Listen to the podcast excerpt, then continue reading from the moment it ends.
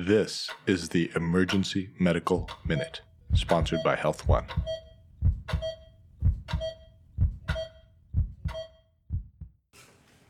So uh, I'm gonna come out with a uh, really shocking statement here. Smoking is bad, okay?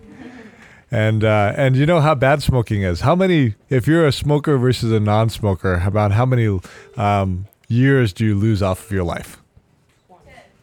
20, 10. It's actually between 20 and 10. So the average uh, years lost for a male is 13.2.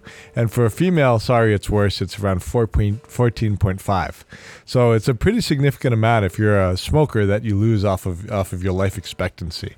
Um, smoking is really interesting. You know, nicotine is a is a chemical that you know, has receptors all throughout the body, uh, throughout the brain, and it's a, one of those chemicals that if you're feeling sleepy and down and you smoke, you feel more awake, and if you're feeling nervous and you smoke, suddenly you feel more calm.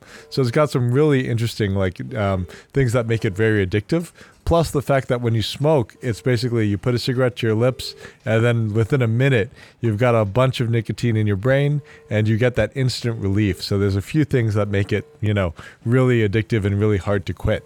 Um, there's a few things, and I'll just run down a list of pertinent things that sometimes I'll point out to patients when I'm trying to really talk to them about sm- quitting smoking.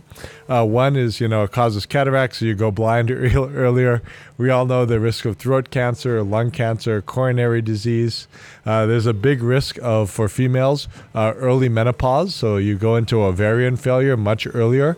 Uh, the fact that it screws with your estrogen means that people who smoke have really bad osteoporosis, so there's a lot more fractures earlier on.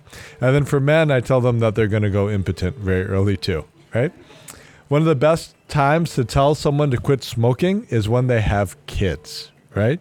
Uh, that's a really strong motivator for a lot of people who are adolescents to uh, to really start trying to turn their lives around. And the things that I try to tell them is one, the biggest the biggest predictor of your child smoking is seeing mom or dad smoke. Uh, and if your son or daughter starts smoking, then they're going to lose a decade of their life. If you're smoking around your kid, your kid's going to have a much larger chance of SIDS, sudden infant death syndrome, right? Uh, and you're increasing their cancer risk.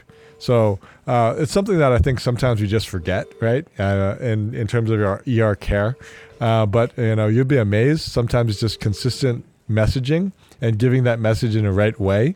And anytime someone's in an ER with a smoking related complaint, or when you identify a mother who's smoking and has a young child, uh, I try to take the extra two minutes just to give a little counseling to try to get them to quit. Um, so, smoking's bad, okay?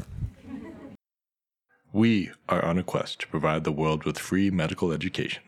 Please help us out by rating us on iTunes, following us on social media, and subscribing to our newsletter at emergencymedicalminute.com.